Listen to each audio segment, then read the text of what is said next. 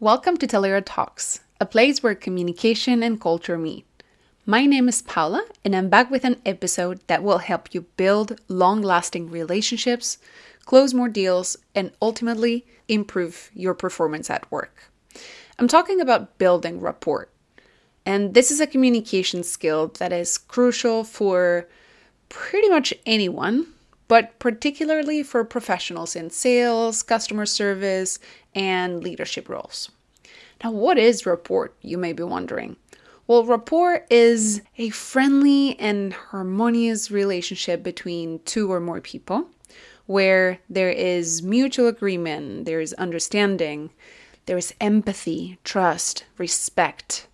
You know, it's it's that kind of relationship where communication just flows well and people feel comfortable working with each other. Do you know what that feeling of like, ah, things just work.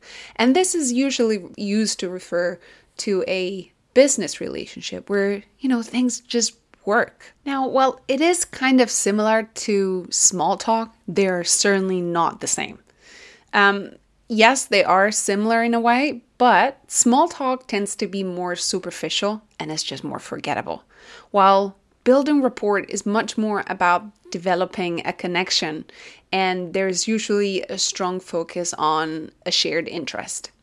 So, this episode is exactly about that. Based on extensive research, um, I collected seven tips that will help you establish rapport, yeah, or build those long lasting relationships with customers or coworkers. All right, the first one is make a good first impression.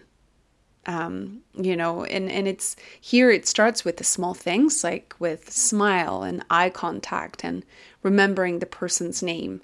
Um, and also about how you introduce yourself. Go back to episode 22 if you're interested in learning how you can introduce yourself professionally. Um, there was this super interesting research conducted, and this was in the United States. Um, and they found that the top five contributors to forming a good first impression were smiling, being polite, being well spoken, you know, not saying bad words, making eye contact, and being a good listener. And being arrogant was among the top three contributors to forming a bad first impression. So we don't want to be arrogant, we want to smile, we want to be polite, we want to make eye contact, um, and we want to listen. Number two is active listening. What does that even mean? Well, it's truly about listening with your ears, but also with your eyes. And it's about focusing on what the person says truly, but also on what they don't say. So pay attention to them and truly listen to what they're saying. Number three is ask open ended questions um, and think about, you know, what sort of questions will allow me to set a strong foundation for the relationship. Um, open ended questions, by the way, are those questions that cannot be answered with a simple yes or no. They usually start with what, why, when, how, and they help open up the conversation and they often help people feel more at ease. Perfect.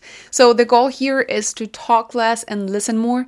That doesn't mean that you should only be listening. It's great that you also share part of who you are. Um, but, you know, the goal is to be an active listener and ask open ended questions.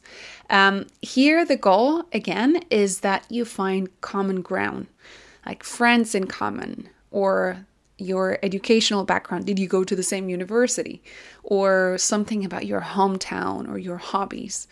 And sometimes it may feel hard to find common ground.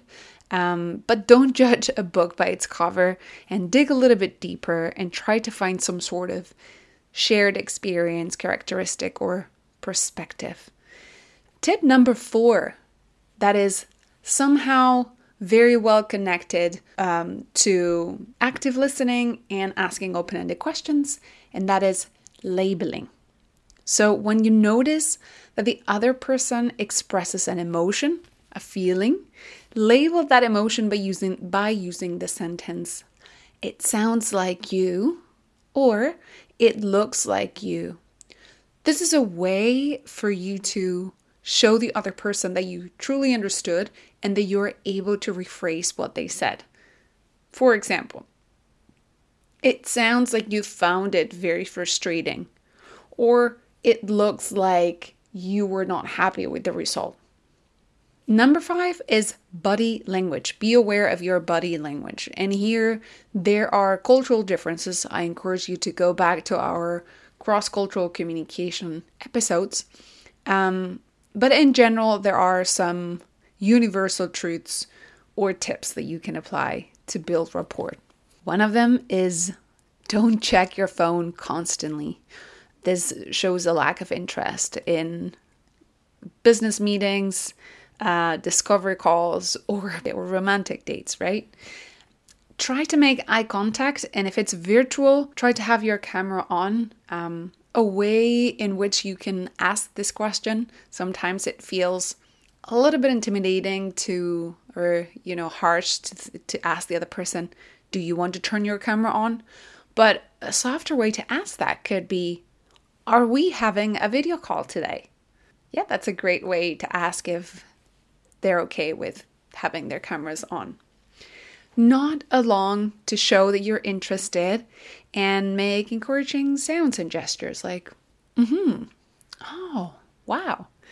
Yeah, these are more common in some cultures than others, but they tend to show that you're actually listening and that you're interested in building that relationship. Tip number six lead with empathy. Empathy and respect are key components of building trust. Empathy is a big topic. We talked about this on our webinar on how to drive engagement through effective communication. And yeah, we talked about how important it is to be warm and to show that we understand other people's feelings. And number seven, very quick tip, uh, but very effective, is to remember people's names. So, remembering people's names and faces shows that you care about them and that you're interested in getting to know them better.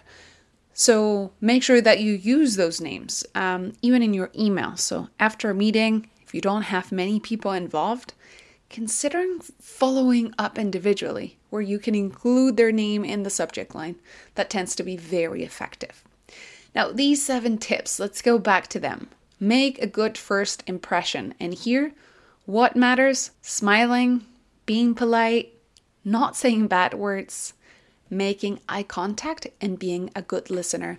And of course, learning how you can introduce yourself in a professional way um, as well as an impactful way.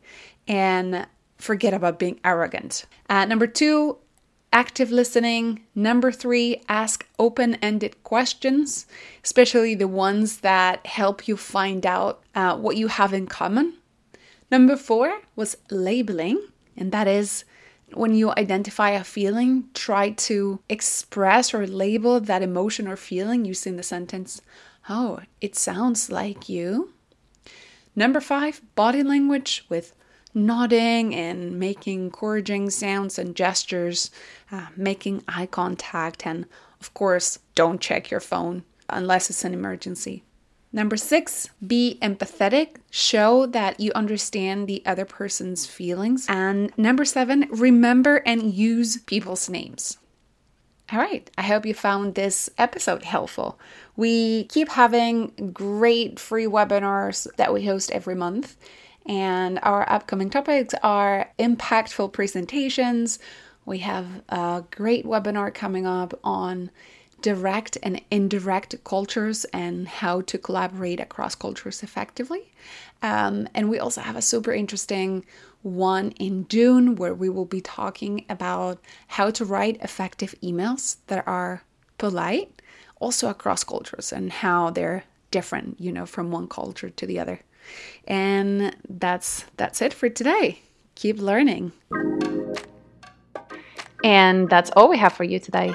We hope you enjoyed it and remember to subscribe to Talaera Talks. We'll be back soon with more. And visit our website at Talaera.com for more valuable content on business English. You can also request a free consultation on the best ways for you and your team to improve your communication skills. So have a great day and keep learning.